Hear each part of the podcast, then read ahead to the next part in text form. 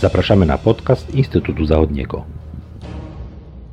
Dzień dobry, z tej strony Agata Kołabunowska. Witam Państwa w kolejnym odcinku podcastów Instytutu Zachodniego.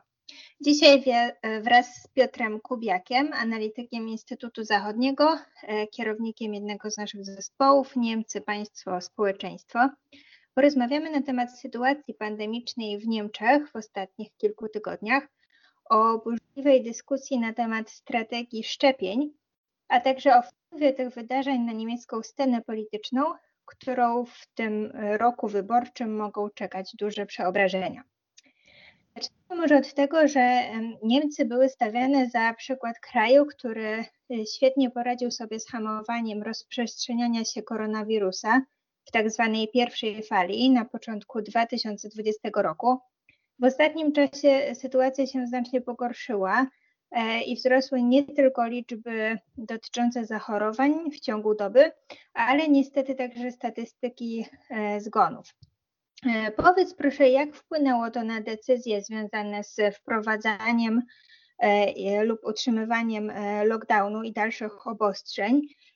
Jak wyglądały dyskusje w tej sprawie i co ostatecznie zdecydowano? Dzień dobry. Może zacznę od tego, że podam kilka danych statystycznych. Od początku pandemii, czyli od początku marca właściwie do dnia dzisiejszego w Niemczech odnotowano blisko 2 miliony y, przypadków zakażeń koronawirusem. Z tego od początku listopada aż 1 400, czyli przez dwa, przez 2,5 miesiąca 1 400 osób zaraziło się koronawirusem. E, według danych Instytutu Roberta Kocha zmarło 42 627 osób. Ten szczyt zakażeń mm, przypadł przede wszystkim na okres przed samymi świętami Bożego Narodzenia, a w jego następstwie teraz w okresie świąteczno-noworocznym e, notowano rekordowe liczby, dzienne rekordowe liczby zgonów, na przykład w ciągu chyba 6 dni, w ciągu ostatnich dwóch tygodni, aż w ciągu 6 dni ponad 1000 osób umierało w Niemczech w związku z e, COVID-em. E, co to oznacza? Właściwie ten jesienny wzrost e, liczby zakażeń w Niemczech wymógł na rządzących podejmowanie tutaj radykalnych decyzji dotyczących ograniczenia kontaktów międzyludzkich, a w dalszej kolejności zamykania sklepów. Od początku, na początku listopada wprowadzono tak zwany lockdown tak zwany lekki lockdown w Niemczech, e, który właściwie dotyczył tego, że ograniczono przede wszystkim e, spotkania międzyludzkie, kontakty międzyludzkie. Zamknięto na przykład kluby fitness, czy też ośrodki kultury, kina, teatry, także restauracje były zamknięte. Nie przyniosło to jednak, ta strategia tego mm, lekkiego lockdownu nie przyniosła jednak e, spodziewanych rezultatów, gdyż od końca listopada notowano coraz wyższy wzrost liczby nowych zakażeń, e, co skłoniło rządzących do, z jednej strony do przedłużenia na początku, e, pod koniec listopada dotychczasowych obostrzeń i na początku grudnia doszło do takiej mm, twardej, dosyć mocnej debaty dotyczącej tego, czy należy ponownie, czyli po raz drugi, jak miało to miejsce na początku roku, wprowadzić twardy lockdown. Niestety statystyki, o których wspomniałem wcześniej, w grudniu były, były coraz, coraz gorsze, co skłoniło rządzących do wprowadzenia tego tak zwanego twardego lockdownu od 16 grudnia. On się wiązał z tym, że po prostu zamknięto sklepy, poza oczywiście sklepami spożywczymi, czy też pocztą, czy i bankami, e, nastąpiło dalsze ograniczenie kontaktów międzyludzkich. E, po prostu również szkoły zalecono, żeby szkoły były zamknięte. Więc ten, ten twardy lockdown był, e, obowiązywał od 16 grudnia, czyli w okresie przedświątecznym i przez całe święta. I teraz go na początku stycznia, 5 stycznia go przedłużono. Dla mnie to oczywiście, myślę, że dla większości obserwatorów nie była żadna niespodzianka, że ten lockdown został przedłużony i nawet w zakresie tych kontaktów e, międzyludzkich jeszcze został zaostrzony. No po prostu to wynikało z faktu, że, że liczba zakażeń, mimo że po świętach nieco spadła, dzienna liczba e, nowych zakażeń koronawirusem, ale ta liczba zgonów była bardzo wysoka, co powodowało właśnie, że ten system opieki zdrowotnej w Niemczech nadal jest bardzo mocno obciążony. I no, cały czas Niemcy w chwili obecnej też pozostają powyżej tej granicy 50 nowych zakażeń tygodniowo w przeliczeniu na 100 tysięcy mieszkańców. Obecnie ten, ten, ten przelicznik wynosi według naj, najnowszych danych z ponad 150, a więc, a więc trzykrotnie więcej niż ten oczekiwany, e, oczekiwany wskaźnik. Mhm. Porozmawiamy chwilę Aha, o jeśli szczepieniach. Chodzi, jeśli tak? chodzi, dodam jeszcze coś o, o debacie i po prostu e, w połowie grudnia doszło do bardzo takiej ostrej debaty nad tym, czy wprowadzić ten twardy lockdown. Kanclerz Merkel i na przykład e, premier Bawarii Markus Zyder, czy też premier e, Saksonii Michał Kretschmer bardzo mocno opowiadali się właśnie za wprowadzeniem tego lockdownu. E, Saksonia, Bawaria, teraz Turingia i czy Saksonia-Anhalt to są te kraje związkowe, gdzie właśnie ta liczba tych, tych zakażeń była, była bardzo duża i, i niejako z tej strony był ten um, nacisk na, na, na wprowadzenie obostrzeń i Bawaria i nawet Saksonia wprowadziła w, w, na, na terenie tych krajów związkowych zostały wprowadzone obostrzenia jeszcze przed tym 16 grudnia, więc jakby mhm. ten ogólnoniemiecki ten trend e, poprzedzili. Dziękuję. Mhm. E, czyli podobnie w sumie do, do pierwszej fali, kiedy też niektóre landy chciały działać szybciej niż, niż pozostałe. E, Niemcy rozpoczęły akcję szczepionkową w tym samym dniu, co większość państw członkowskich Unii Europejskiej, czyli 27 grudnia, ale dość szybko rozgorzała burzliwa dyskusja, głównie medialna, dotycząca tempa szczepień oraz e, strategii zakupu i dystrybucji e, szczepionek. I myślę, że to może być dla naszych słuchaczy nieco dziwne. Niemcy są przecież uznawane za kraj o raczej mm, takim sprawnym zarządzaniu i rozbudowanej administracji. Czy mógłbyś opowiedzieć, o co dokładnie chodzi w tym sporze o szczepionki? O tym, kto kogo za co krytykuje, no i czy Twoim zdaniem w ogóle ta krytyka jest uzasadniona? Niemcy, e, podobnie jak e, wszystkie pozostałe państwa członkowskie Unii Europejskiej, jakby przyjęły podobną strategię, czyli po prostu wspólnie e, Unia Europejska zakupuje wspólnie dla państw członkowskich szczepionki. I we wszystkich państwach członkowskich, w tym w Niemczech, w Polsce, niejako ta sama, te same szczepionki były w tym samym terminie zatwierdzone. Najpierw hmm. szczepionka e, koncernu BioNTech Pfizer i, i teraz niedawno, chyba 6 stycznia, koncernu e, amerykańskiego koncernu Moderna.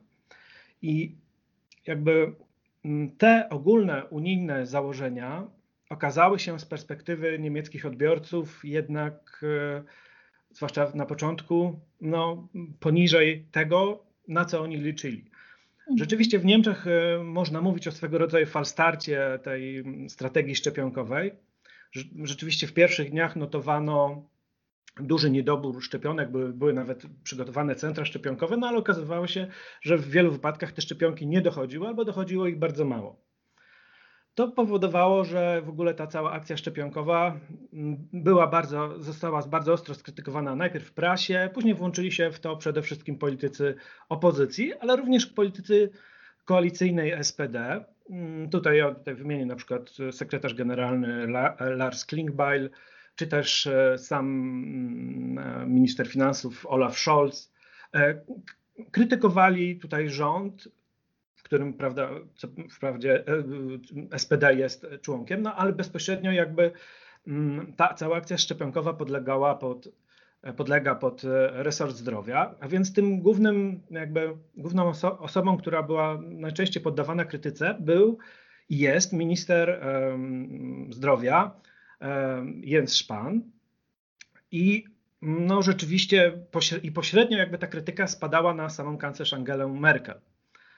E, w ciągu nieco ponad dwóch tygodni, czyli do dnia dzisiejszego, obecnie mamy 13 stycznia, e, zanotowano w Niemczech, mm, znaczy przeprowadzono, zaszczepiono w Niemczech e, ponad 750 tysięcy osób. Czy to jest dużo, czy to jest mało? To mniej więcej mieści się w, w tej wyższej średniej e, Stanów w Unii Europejskiej w przeliczeniu na, na mieszkańca, ale Niemcy nie są tutaj prymusem. E, I, i e, jakby oczekiwania były większe. Z jednej strony mm, mm, szpan i resort zdrowia w ogóle jest jakby ta krytyka w jego kierunku jest skierowana z tego powodu, że jest słabo przeprowadzona akcja E, promocyjna w ogóle tego e, szczepionek. E, są problemy z dystrybucją, ale tutaj wiadomo, że w Niemczech jako struktura federalna to też niektóre kraje związkowe sobie lepiej radzą, inne gorzej.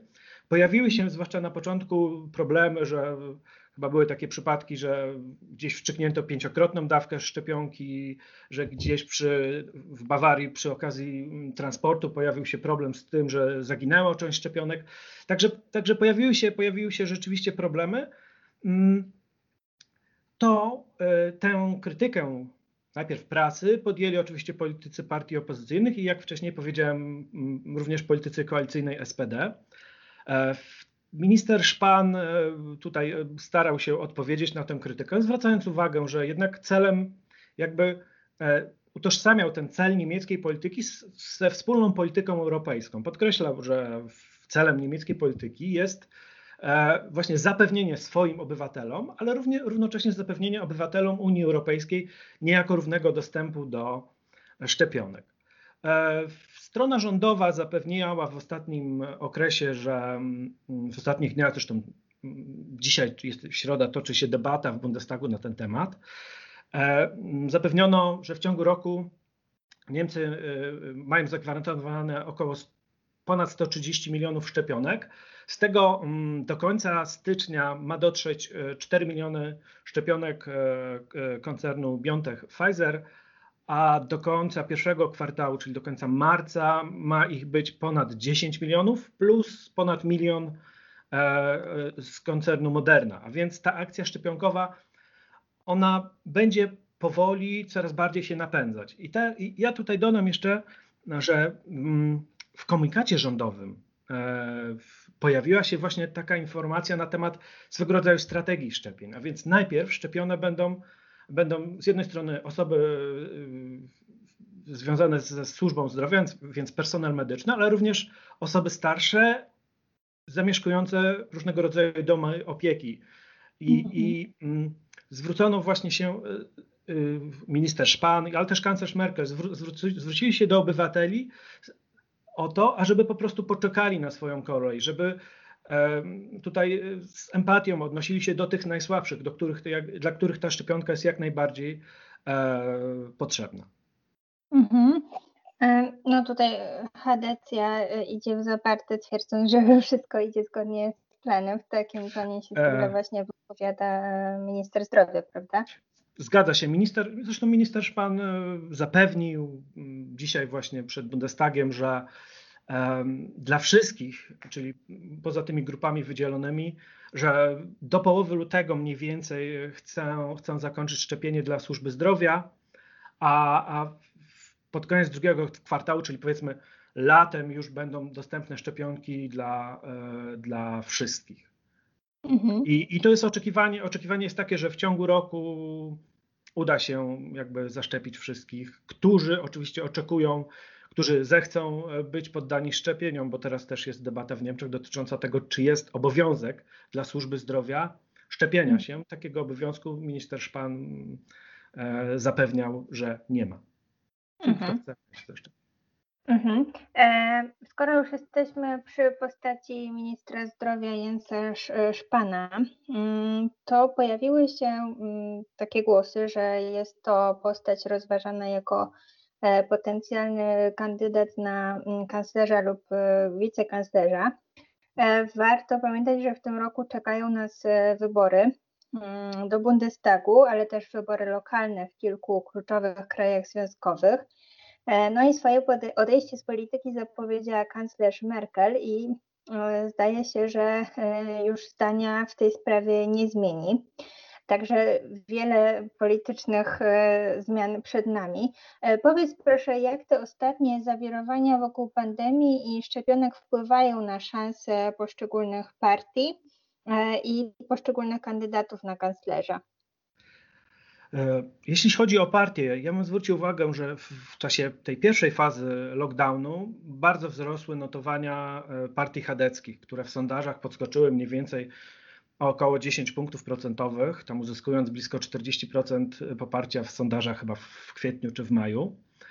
E, ta korzystna sytuacja dla partii chadeckich e, w porównaniu z okresem sprzed pandemii mniej więcej utrzymuje się do dnia dzisiejszego. Oni mniej więcej w sondażach na początku, na początku tego roku 2021 styczniowych około 35, 36, 37% poparcia uzyskują. Ten wynik daje Hedecji nadzieję na to, że, mm, no, że oczywiście zwyciężą w wyborach, to jest, to jest właściwie z, dużym, z dużą dozą prawdopodobieństwa, możemy powiedzieć, ale mm, też możemy oczekiwać, że Hadecja będzie w stanie zbudować wokół siebie koalicję. Dlatego kwestia ta, jak zostanie rozwiązana e, sprawa szczepień, czy, czy te szczepienia będą przebiegały sprawnie, czy um, uda się Niemcom w miarę szybko wyjść e, z pandemii. E, a teraz a dodam, że pojawiły się ostatnio różnego rodzaju głosy mówiące o tym, że ten obecny lockdown będzie przedłużony przynajmniej, mhm. przynajmniej do końca lutego, a być może do świąt wielkanocnych. A więc jak mocno, e, w jakiej kondycji Niemcy wyjdą z tej pandemii, jak szybko będzie właśnie przebiegała ta akcja szczepień, E, jak społeczeństwo niemieckie będzie te, odbierało te wszystkie różnego rodzaju zapewnienia ze strony władz o tym, żebyśmy jeszcze wytrzymali, że kluczowe jest przetrwanie zimy i tak dalej, to o czym mówi kanclerz Merkel i e, inni politycy m, mm, partii rządzących, e, to, może, to może mieć bardzo duże znaczenie.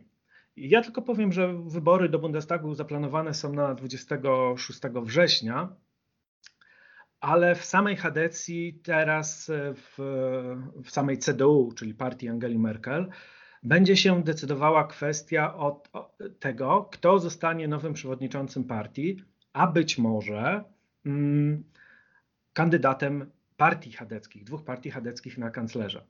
E, teraz w piątek i w sobotę, ale tak naprawdę w sobotę rano e, odbędzie się, e, odbędą, odbędzie się zjazd, wirtualny zjazd CDU, na którym w sobotę rano właśnie dojdzie do wyboru nowego przewodniczącego partii. Jest trzech kandydatów. Friedrich Merz, Armin Laschet i Norbert Rüttgen. Przy czym, i tutaj odnoszę się do tego kontekstu szczepionek, mm, Jens Spahn jest y, zwolennikiem, czy też zawarł swego rodzaju porozumienie z Arminem Laschetem.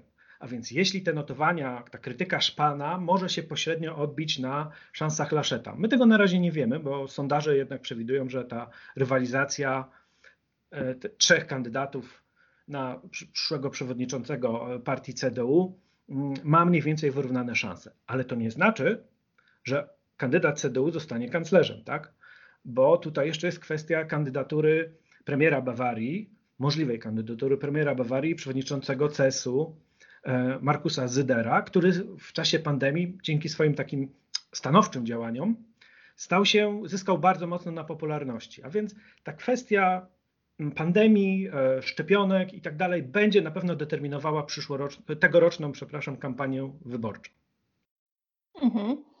E, wiele niewiadomych jeszcze przed nami. Na pewno będziemy e, to bacznie obserwować i komentować.